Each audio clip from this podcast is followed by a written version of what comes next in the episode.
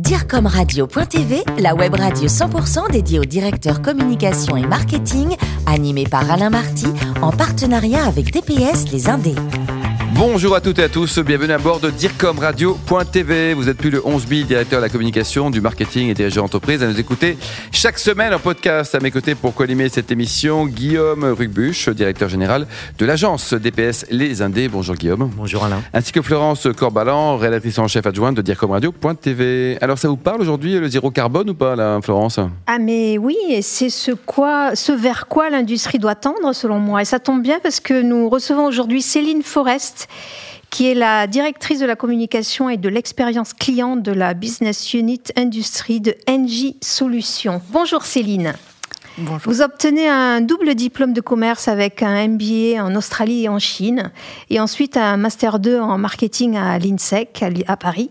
En 2015, vous êtes certifié en business modeling à l'EM Lyon Business School, et l'année dernière, vous obtenez un, un diplôme pour dirigeant chez HEC à Paris. Vous avez su très tôt que, que vous étiez faite pour le marketing et la communication ou vous y avez pris goût sur le tas? Alors, euh, pour la petite anecdote perso, en fait, il se trouve que ma mère travaillait dans le marketing et la communication.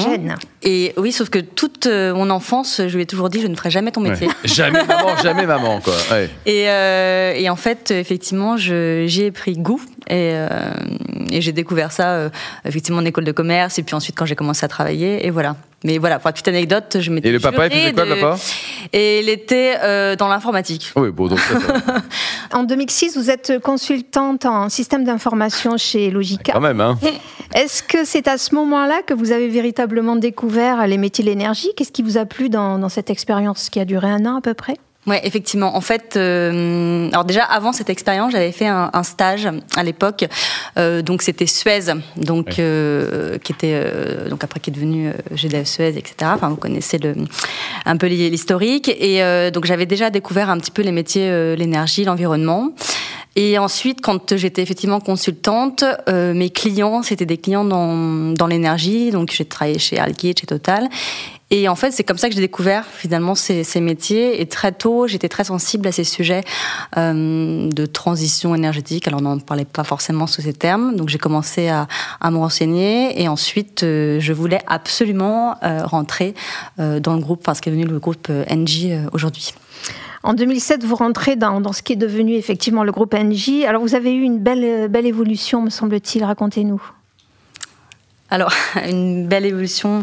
Euh, enfin, en tout cas, effectivement, j'ai évolué ces dernières années dans le groupe. J'ai commencé euh, plutôt sur le terrain, plutôt sur des sujets euh, marketing, euh, commerce. Et c'est important pour moi de d'abord commencer sur le terrain pour te rendre compte de ce qui se... Pour comprendre comment ça marche. Exactement, pour comprendre le, le business. Et puis ensuite, euh, alors je vais essayer de raccourcir parce que c'était oui, 10 ans. Ensuite, je suis montée au siège, comme on dit, pour travailler plutôt sur des sujets de toujours commerce, mais plutôt aussi euh, reporting commercial, développement commercial.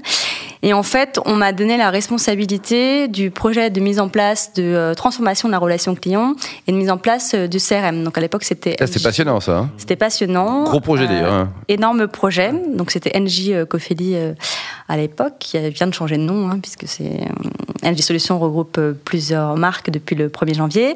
Et donc c'était un énorme projet effectivement euh, qui a duré à peu près un an et demi avec euh, donc toute une transformation avec une culture euh, très technique. Donc euh, avec au-delà de la mise en place du CRM qui est qu'un outil, il y avait quand même toute la transformation culturelle. Et en fait, suite à ce gros gros chantier de transformation, euh, j'ai créé, avec l'impulsion bien sûr de la direction, euh, la direction de l'expérience client. Donc ça a commencé euh, comme ça, et ensuite, suite à la direction de l'expérience client, euh, on m'a euh, confié la direction de la communication. d'Angie. Et en fait, euh, ce qui m'apparaissait comme étant deux directions euh, complètement distinctes, aujourd'hui, en fait, avec du recul, il y a une en, cohérence, il y a une ouais. énorme cohérence. Et en fait, aujourd'hui, euh, maintenant que j'ai les deux casquettes et plus qu'une seule direction, j'ai du mal à concevoir comment euh, on peut faire, enfin, comment chaque direction peut être séparée. Voilà. Pour moi, il y a vraiment un lien entre l'expérience client et la communication. C'est clair. Et enfin, le 1er janvier 2020, Qu'est-ce qui se passe? De quelle business unit vous occupez-vous et, quel est votre poste aujourd'hui? En fait, donc les marques qui composaient la partie B2B de NJ, donc NJ Cofeli, NJ Axima, NJ euh, Ineo et euh, NJ Réseau.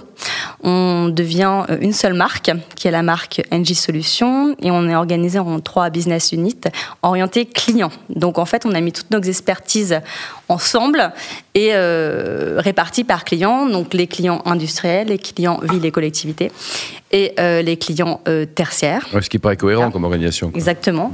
Donc on, on, met nos expertises et on le met et on le range entre guillemets par client. Et donc moi effectivement j'ai les responsabilités de la partie industrielle qui représente à peu près 20 000 collaborateurs. 20 000 personnes. Et oui 20 000 collaborateurs. Sur le groupe au total combien de personnes sur le groupe? 150 000. 150 000. groupe NJ. Hein. Oui, total NJ quoi. 150. et le chiffre d'affaires et, la présence elle est nationale ou internationale pour le groupe NJ euh, elle est internationale et la partie industrielle du coup nous on est euh, après près en, consolidé du coup on arrive à 3 milliards 9 3 milliards 9 quoi Guillaume?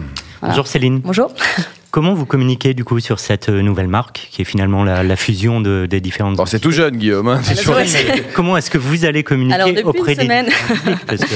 Alors euh, c'est un grand chantier. Alors évidemment, ça n'a pas commencé le 1er janvier. Vous imaginez bien qu'on anticipe quand même depuis quelques mois. Euh, en tout cas, la communication. donc il y a un énorme chantier communication. Ça va être l'enjeu de 2020 pour NG, pour NG Solutions. donc il y a des il y a des conférences de presse qui sont prévues. Il y a toutes le les positionnements en fait à retravailler de chaque euh, business unit pour nos clients. Donc c'est un grand chantier en fait. Euh, on réécrit un petit peu une histoire tout en étant quand même toute la continuité de ce qui existait. Euh, donc pour répondre à la question, communication classique, on a prévu de la communication externe pour nos clients. Là on a fait une grande campagne effectivement sur les réseaux, dans la presse. Enfin, voilà, c'est mais bon c'est vrai que c'est tout récent, ça date de sur les médias plutôt classiques finalement. Il y a traditionnel. oui, les réseaux sociaux. Enfin et après chaque après chaque spécificité, euh, enfin chaque communication vis-à-vis de chaque euh, client, on aura des spécificités. Euh, voilà. Après, on est dans une communication aussi B2B. Mhm. voilà, donc c'est un peu, enfin c'est un peu particulier. On est aussi beaucoup en, en contact direct avec nos clients, où on est dans une approche ou dans une promesse d'interlocuteur unique aussi pour nos clients. C'est aussi un peu la volonté de d'Engie Solutions. Mhm avec la difficulté certainement de, bien faire comprendre tous les métiers, toutes les solutions que vous mettez à disposition. Oui, et du coup, enfin, euh, il y a aussi du coup un impact nous en termes d'accompagnement au changement de nos équipes, parce que euh, voilà, demain, euh, aujourd'hui, pardon, nos équipes portent effectivement l'intégralité des expertises d'Engie Solutions auprès des clients. Donc ça, évidemment, on l'a préparé pour. Bien sûr, il faut les former aussi. Pour qu'ils aient la compétence, effectivement la. Alors ils ont la, et puis l'envie de le faire, l'envie de le faire aussi. Alors ça, ils en ont envie. Ça, ça... non, c'est un beau projet où, euh, où, on a vraiment une adhésion, une adhésion de tous les collaborateurs. Ça, c'est top. Euh, comment justement vous transmettez un peu ces engagements euh, environnementaux, j'ai envie de dire, auprès des différents publics euh, En termes de contenu, en fait, quel, quel, type de contenu vous proposez à ces publics pour qu'ils comprennent vos engagements? Alors, qu'on va proposer ou qu'on a proposé. Là, c'est un peu entre le, les. bah, sur les contenus. Alors, les contenus, ils seront adaptés effectivement selon les types de clients parce que, mhm. évidemment, vous adressez pas un industriel comme vous, enfin, comme vous allez vous adresser à quelqu'un qui s'occupe du tertiaire ou le maire d'une ville. Enfin, mhm. voilà. Euh, on... Alors là, je parle plutôt de mon expérience, celle euh, juste d'avant euh, de chez Cofeli. On avait l'habitude de, de, de, pousser pas mal de contenu, de faire de brand content, de, de cibler à la fois toutes les parties prenantes en fait de, de l'entreprise. et là, la, enfin pas la difficulté, mais, mais l'enjeu qu'on va avoir effectivement, c'est de cibler tout type de clients, toutes les parties prenantes et d'arriver à pousser toutes les expertises en même temps. Voilà. Mhm. Donc une difficulté finalement à mêler à la fois le, contenu, euh, ouais, un, un, super contenu au bon public, au bon moment. D'accord. Euh, l'innovation, la R&D est au cœur de votre univers. Comment tenez-vous informé en permanence vos différents clients, potentiels B2B, sur les différents marchés? Alors, ce qu'on fait, ce qu'on va continuer à faire, euh, on les informe bah, par plusieurs canaux, euh, que ce soit par euh, mailing, newsletter, etc. On fait mhm. beaucoup d'événements clients aussi et des événements de ce que j'appelle des clubs clients, mhm. euh, un peu VIP sur des problématiques particulières. On fait aussi des constructions d'offres avec nos clients comme le design thinking, enfin comme dans d'autres dans notre entreprise. Ça, c'est des choses qui marchent assez bien en, en B2B mhm. et c'est l'occasion pour nous effectivement aussi de tenir informés nos clients de, de ce qu'on fait et de les faire participer et en fait de les rendre acteurs de, de nos offres, du changement. Ouais. D'accord. Euh, tout à l'heure, vous parliez de, des réseaux sociaux. Aujourd'hui, c'est quel pourcentage de votre budget, les réseaux sociaux? Bah, c'est en train de changer. Je, pour l'instant, je peux. Enfin, on est vraiment en construction. Je peux pas vous dire. C'était euh, pour avoir euh, benchmarké avec des gens euh, qui étaient en B2C. C'était pas le enfin en B2B c'était moindre. Néanmoins, aujourd'hui, on compte effectivement développer euh, beaucoup plus euh, cette partie-là. D'accord. Sur euh, quel type de, de plateforme Des euh, bah, du... plateformes B2B LinkedIn Oui, exactement. LinkedIn, Instagram, Twitter, Facebook pour certains types de marchés, pas mm -hmm. tous, et oui, sur, tous les, sur toutes les plateformes. Le plus beau métier du monde, Céline, c'est quoi? C'est dire comme médecin ou acteur? Euh... Attention à la réponse, Céline. Hein le plus beau métier du monde, c'est celui qui fait qu'on se lève le matin et qu'on est content d'aller travailler. Donc, euh, vous avez la banane, donc tout va bien. Là, vous êtes heureuse. Donc quoi. là, aujourd'hui, euh, je suis heureuse. Et si vous me posez la question, c'est parce que je vous ai dit effectivement que quand euh, j'étais euh, quand j'étais gamine. Vous avez fréquenté l'école Michel Galabru. Oui, c'est vrai. Effectivement, c'est une grande passion le théâtre. Je continue. En passion. Oui, en passion. Voilà, en passion, effectivement, je continue à, à monter sur les planches. Euh, en amateur. En amateur, quoi. Alors, côté voyage, vous avez été passionné par l'Inde. C'est un pays que vous avez ému, ouais, qui ouais. vous aujourd'hui. Ouais, l'Inde. Euh, pourtant, j'ai vécu plus longtemps en Chine et en Australie. Euh, mais l'Inde, c'est vraiment le pays qui m'a énormément marqué. Je suis restée un mois là-bas.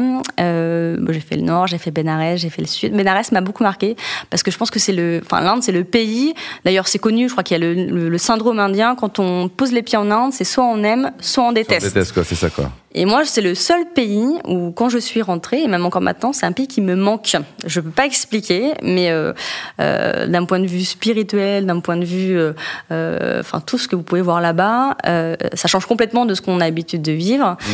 Et c'est un, un, pays qui m'a énormément marqué et qui me manque. Je ne peux pas expliquer. Ah, mais c'est très bien. Vraiment, Dans vos tripes, ça vous manque. Quoi, ah, oui, exactement. Pour terminer, grandir, qu'est-ce que c'est? Alors, ça, ça s'occupe d'enfants qui ont des soucis de croissance, c'est ça? Exactement. Alors oui, c'est une association euh, qui s'occupe euh, d'enfants qui ont euh, des euh, déficits en hormones de croissance. Exactement. Et vous les soutenez? Oui, exactement. Vous personnel ou c'est l'entreprise? Non, non, non, c'est personnel. C'est personnel, oui, quoi. Oui. Et pour terminer, ouais. terminer, Céline, le dernier livre lu, c'est quoi? Pas uniquement acheté, mais vraiment acheté et lu. Hein. Eh ben, je suis, enfin, je viens de, de finir de relire L'alchimiste. Ah oui. Je viens juste de finir de, de relire L'alchimiste et j'ai commencé. J'aime bien relire des livres et là, je suis en train de relire La prophétie des Indes. Très bien. Et vous, Guillaume, dans les bouquins lus euh, moi, je suis plutôt sur des, sur des livres type euh, Slow Morning. C'est très bien, vous êtes très complémentaires voilà. tous les deux. Quoi. merci Céline, merci également merci à vous Florence et Guillaume. Fin de ce merci. numéro de DireComRadio.tv. Retrouvez tous nos podcasts sur notre site. On se donne rendez-vous jeudi prochain à 10h précise pour une nouvelle émission. DireComRadio.tv vous a été présenté par Alain Marty en partenariat avec DPS Les Indés.